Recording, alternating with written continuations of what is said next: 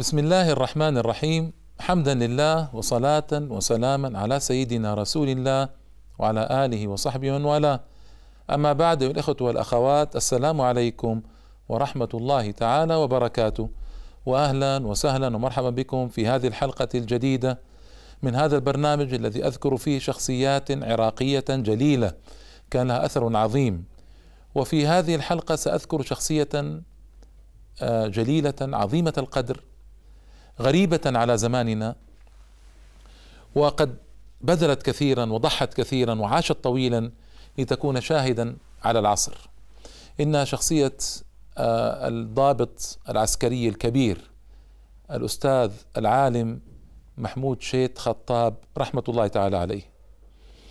الأستاذ الكبير محمود شيت خطاب ولد في الموصل سنة 1338 1919 والموصل هي موصل الحدباء وسميت بالحدباء لمأذنة حدباء كانت فيها وقيل أن النهر إذا وصل عندها يحدودب فسميت الموصل الحدباء وقيل غير ذلك.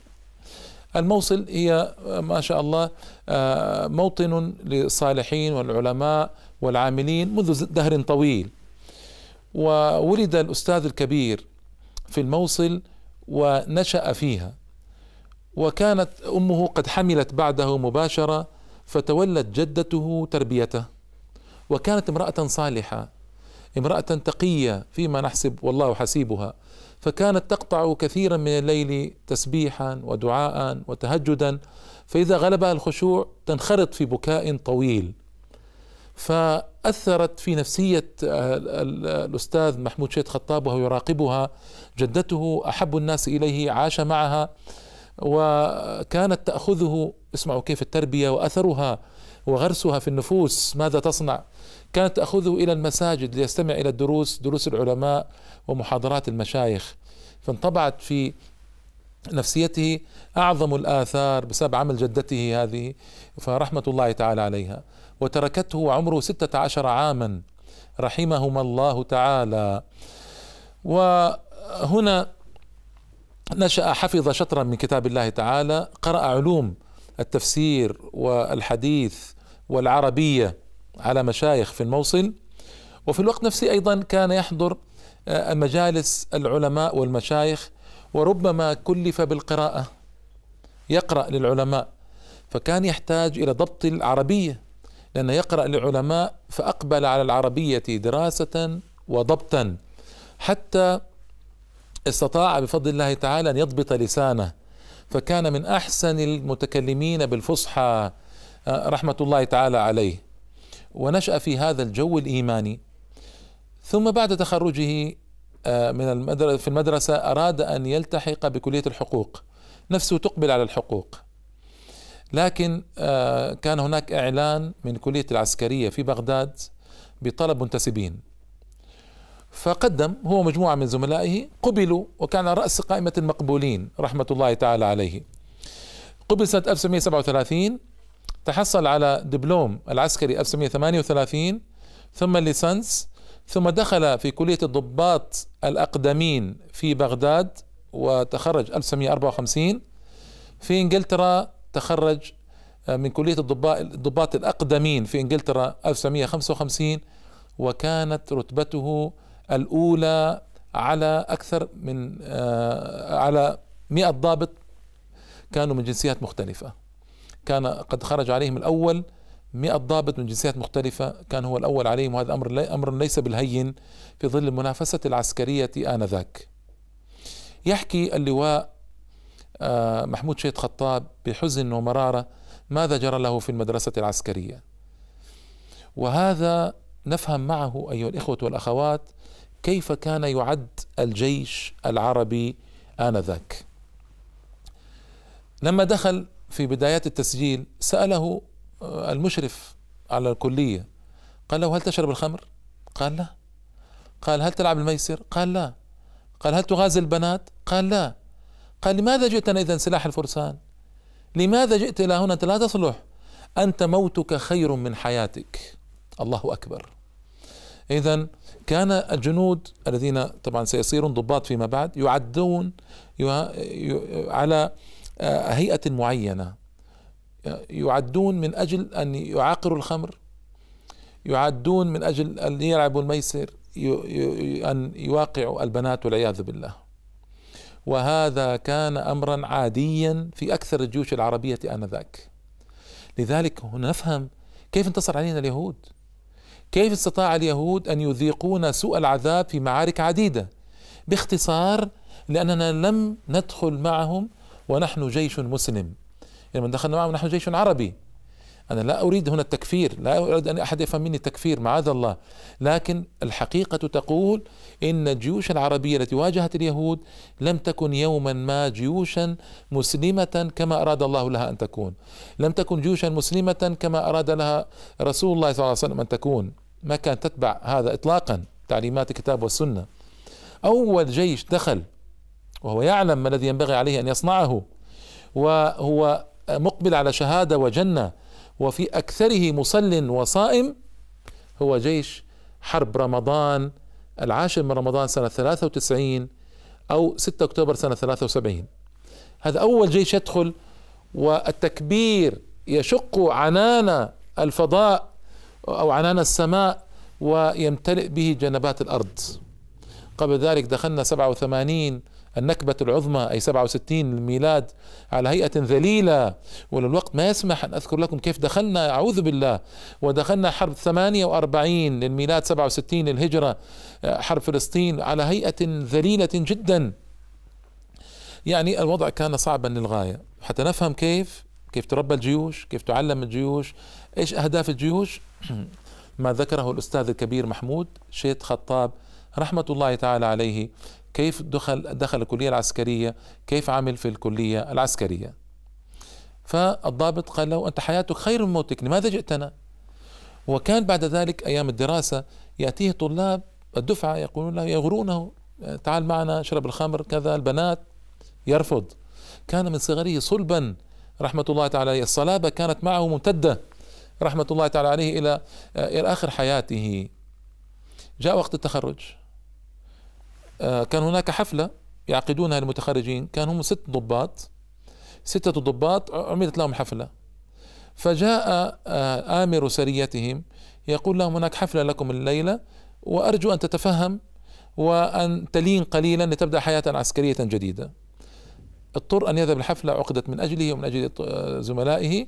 ذهب في الليل. أحاط به الضباط أصحابه وأحاط به رؤساؤه وجاء الرئيس معه كوب من خمر مملوء خمرا وأقسم عليه بشرفه العسكري أن يشرب من هذا الخمر. ورجاه الضابط المسؤول عنه مباشرة. هذا كان الضابط الكبير مسؤول وهذا جاء ضابط آخر ورجوه وأحاطوا به وكان موقفا صعبا وصعبا جدا. يقول كان على كان الضابط الكبير كان على كتفيه في كل كتف تاج ونجمتان فهو إذا ضابط كبير. والتاج في العرف العسكري يعادل أربعة نجوم. أربع نجوم. فهنا إذا ست نجوم وهنا ست نجوم. فقال له كلاما مؤثرا قال له أنت على كتفيك اثنتا عشرة نجمة. انظر إلى نجوم السماء. ها؟ قبل ذلك قال له أنا أطيعك في أمرك العسكري لكن لا أطيعك في في معصية الله تعالى. وانظر إلى نجوم السماء أنت على كتفيك اثنتا عشرة نجمة ها؟ انظر إلى نجوم السماء كم فيها من نجوم وكانت الحفلة في مكان مفتوح. ويعني وعظه موعظة بليغة في الحقيقة. فصار الضابط يردد السماء نجوم السماء السماء ثم غضب غضبا شديدا وقال له أنت ضابط لا تفيد. أنت لن تفيدنا أبدا وأعرض عنه. هنا أراد محمود شيخ خطاب رحمه الله تعالى أن يثبت لرؤسائه ومرؤوسيه عمليا أنه صالح وبقوة. فكان وهو الشخص الصلب القوي كان يذهب من صباح الباكر قبل أن ينفخ في البوق الذي يجمع الجنود والضباط يذهب إلى سريته وهو آمر السرية يذهب مباشرة ويصلي الفجر هنالك. فإذا نفخ بالبوق يجده الضباط تلاميذه يجدونه منتصب القامة مستعدا كل الاستعداد ويبقى إلى مدة متأخرة نسبيا من الليل في الثكنة. فأعجب به ضباطه لانضباطه الشديد ولصلابته وقوته وكان يقوم يسهر على حل مشكلات جنوده ويتحدث معهم وكان كالأب الرحيم ولهم لهؤلاء الجنود. ففعلا تدرج في المناصب العسكرية تدرجا سريعا تدرجا سريعا. وحصل على ما لم يحلم بالحصول عليه الذين كانوا معه وكانوا ينصحون بشرب الخمر ومغازلة البنات إلى آخره. في كلية الضباط في إنجلترا في 1955 الضباط الأقدمين سأله الإنجليزي لماذا جئت هنا؟ قال لأزداد من العلوم وأتعرف على المزيد من التجارب. قال لا جئت لتغازل الفتيات. فكتم غيظه وعلم أن هذا الإنجليزي ما قال هذا إلا لتجارب سابقة مع ضباط عراقيين آخرين. فكتم غيظه ذهب إلى المنزل آه، فوجئ بفتاة منظفة في غرفته مع الفراش. فلما انتهت قالت له أي خدمة تريدها؟ أي تعليمات؟ طبعا مدرسة عسكرية تعليمات وأوامر. قال لها لا ليس هناك شيء إلا أن أرجو أنك تحضرين لترتيب الغرفة عندما لا أكون موجودا. عندما لا أكون موجودا. بهذا سد الطريق من بدايته. لا شك أن الفتاة ذهبت وأخبرت يعني رصيفاتها وأخبرت زملاء زملاء الخطاب وأخبرت المسؤولين. فبهذا اتضح أنه شخص جاد كل الجد وصلب كل الصلابة رحمة الله تعالى عليه. ويا حسرة يا حسرة كيف يعني يعملون مع الضباط وكيف تنشأ الجيوش آه، العربية. إنا لله وإنا إليه راجعون. الوضع أفضل الآن الحمد لله بكثير آه، في عدد من الجيوش العربية لكن هذا تاريخ لابد أن يذكر أيها الأخوة والأخوات. في فلسطين لما قامت الحرب في سنة 1367 1948 آه، كان قد ذهب إلى جنين. ورجى المسؤول بأن يسمح له بالذهاب ففعلا ذهب إلى جنين. يقول ويا العجب يقول ما كنا نعرف أين جنين هذه؟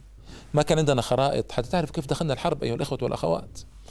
يعني تصوروا أن الجيش العربي إذا دخل الحرب لا يعرف عن فلسطين أي شيء عن طبوغرافيتها عن ما يعرف أي شيء. وأكثر اليهود الذين دخلوا كانوا قد ولدوا في فلسطين أو عاشوا فيها شطرا من حياتهم فيعرفون شبرا شبرا. هذه الأخطاء الجملة هذه هذه هذا خطأ من جملة الأخطاء التي وقعنا فيها ويا وكانت هذه الأخطاء كثيرة وكثيرة جدا. فيقول كان له موقف رائع في جنين والمدافعة والبطولات الرائعة آنذاك سطرها في ذكرياتي. أحثكم أن ترجعوا إليها أنا ما عندي وقت.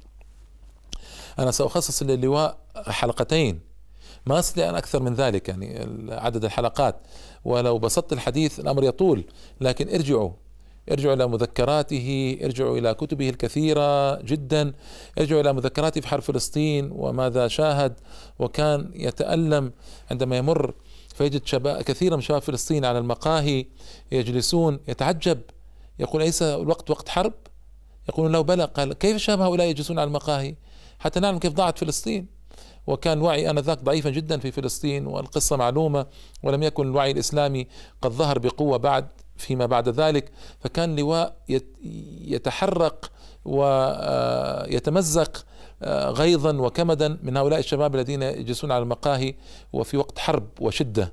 ففي جنين أنقذ الله على يديه عديد من الفلسطينيين وفعل أفاعيل باليهود وسيأتي هذا إن شاء الله في حلقة الشيخ الصواف لكن في الحقيقة عمل عملا رائعا وجليلا وجيدا جدا هذا اللواء محمود شيخ خطاب وعاد بعد الهزيمة يعني لا يملك حولا ولا طولا ولا قوة عاد مع من عاد بعد أن ضرب البطولات أمثلة رائعة في البطولات الكثيرة رحمة الله تعالى عليه.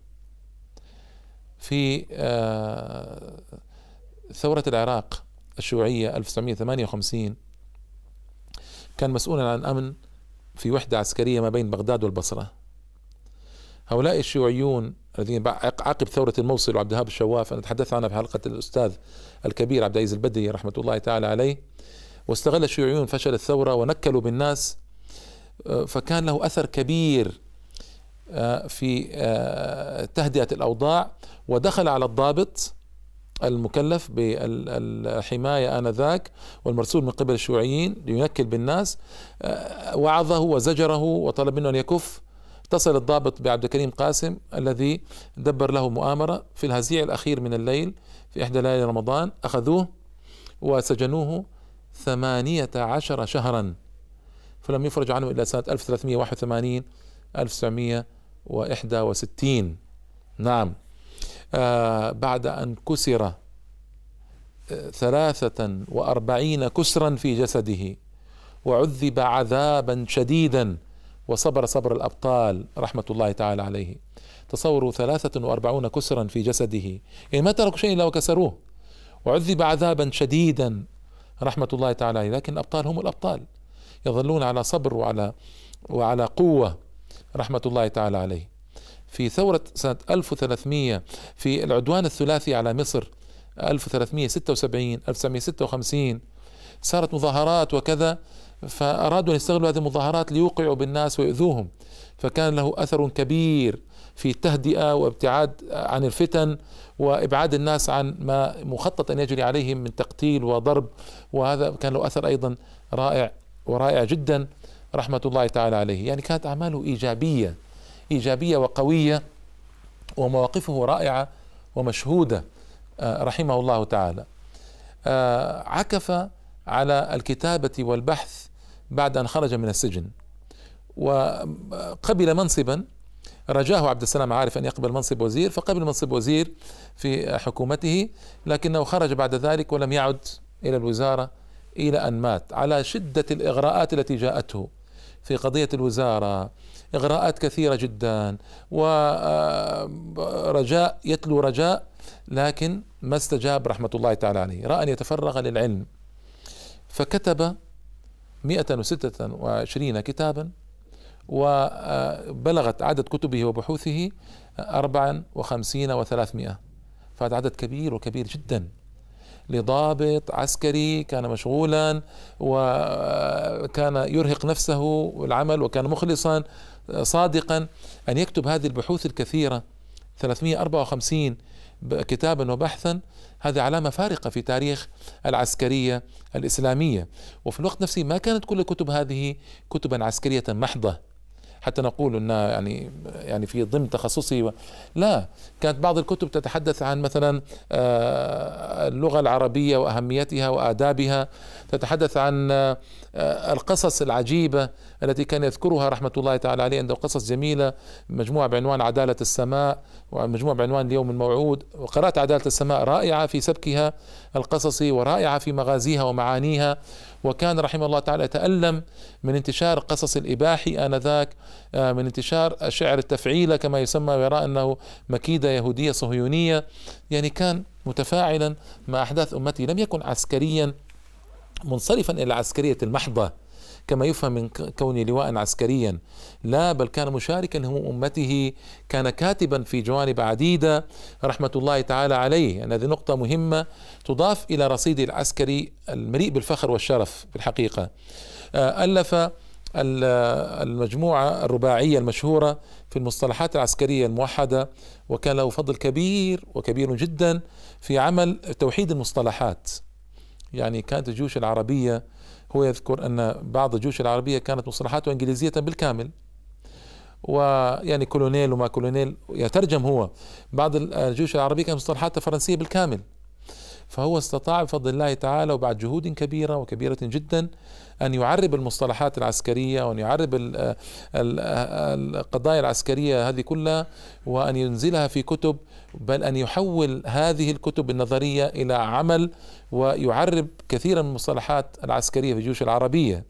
هذه نقطة مهمة ومهمة جدا ومضيئة في تاريخ حياته. النقطة المهمة الأخرى أن الجيوش العربية كانت تدرس في الكليات العسكرية. تدرس مثلا آه، رومل ثعلب الصحراء تدرس آه، اللواء مونتجمري تدرس يعني هذه القضايا العسكرية وتدرس العلوم العسكرية الغربية. تدرسها وتهتم بها. ما كان أحد يدرس خالد بن الوليد ولا عمرو بن العاص ولا القادسية ولا اليرموك وما كان أحد يدرس هذا. يعدونه يعني تخلفا ورجعية يعني إيش؟ قادسية ويرموك مثل هذا الكلام. فبعد أربعين سنة من الدراسة والتدريس والاهتمام الكبير بهذه القضية صارت الكليات أو كثير من الكليات العسكرية العربية تدرس العلوم العسكرية العربية تدرس المعارك العسكرية الإسلامية الفارقة في التاريخ تدرس بطولات العسكرية لخالد بن الوليد وأبي عبيدة وعمر بن العاص وهؤلاء الضباط يعني بتعبير العصر يعني القواد الكبار العظماء. وهذا فضل الله اولا واخرا ثم بجهود هذا اللواء الكبير محمود شيت خطاب رحمة الله تعالى عليه. يعني وهذه كلمة موجهة للعسكريين أيضا هذه المحاضرة التي تتحدث فيها الآن أو أو هذه المدة موجهة للعسكريين. يعني العسكريون هم أناس يحمون البلد يحمون الإسلام والمسلمين. يدافعون عن الشرف والعرض والكرامة يدافعون عن الدين. فهؤلاء العسكريون ينبغي أن يلموا بتاريخ الإسلام ينبغي أن يلموا بأحوال المسلمين ينبغي أن يعرفوا يعني كيف ينبغي أن تدار الجيوش العربية على أساس إسلامي. لأن هذا الأساس الإسلامي هو الضامن الوحيد لهم.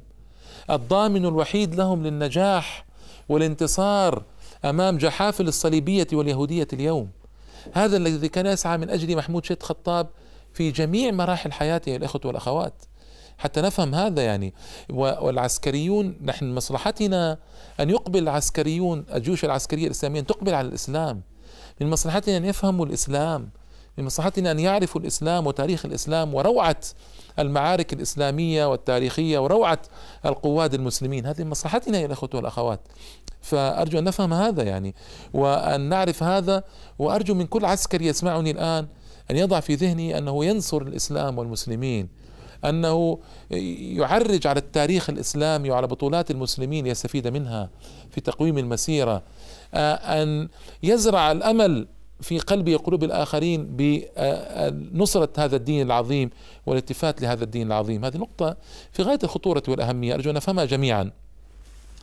آه، اللواء محمود شيد خطاب آه، كان له أثر كبير على عارفيه من العسكريين وتأثروا به جدا. وكانوا يتعجبون من وجود عسكري ضابط على هذا المستوى. لا يعاقر الخمر لا يقرب النساء لا الحرام يعني لا يلعب الميسر لا يستغل وظيفته للمصالح الشخصية لأن كثيرا من العسكريين الضباط الكبار كانوا يستغلون الضباط الصغار والجنود من أجل مصالح شخصية من أجل أن يأتوا بأغراض البيت إلى البيت من أجل أن يضغط على بعض التجار وأصحاب المناصب العالية من أجل أن يعطوه المال.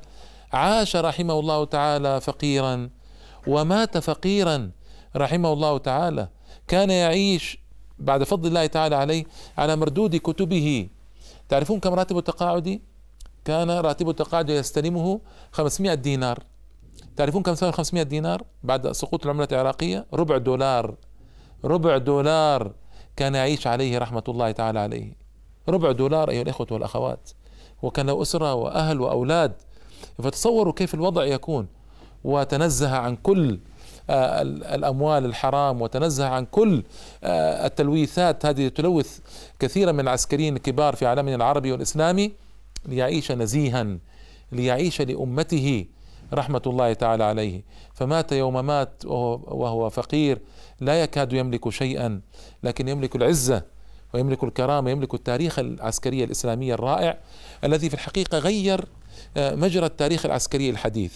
كان التاريخ العسكري الحديث يربى فيه الضباط على هيئة معينة يربى فيه الضباط على بعد عن الإسلام تماما على انقطاع الصلة بينهم وبين الإسلام وبين تاريخ الإسلام ومعارك الإسلام الفاصلة والمصطلحات العسكرية الإسلامية والوقائع العسكرية الإسلامية.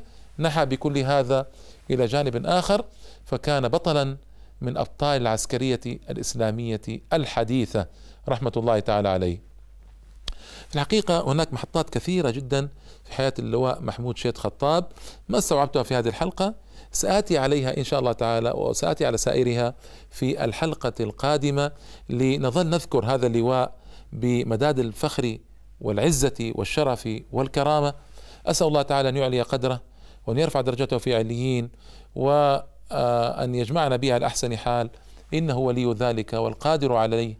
وإلى اللقاء إن شاء الله تعالى الحلقة القادمة. والسلام عليكم ورحمة الله تعالى وبركاته.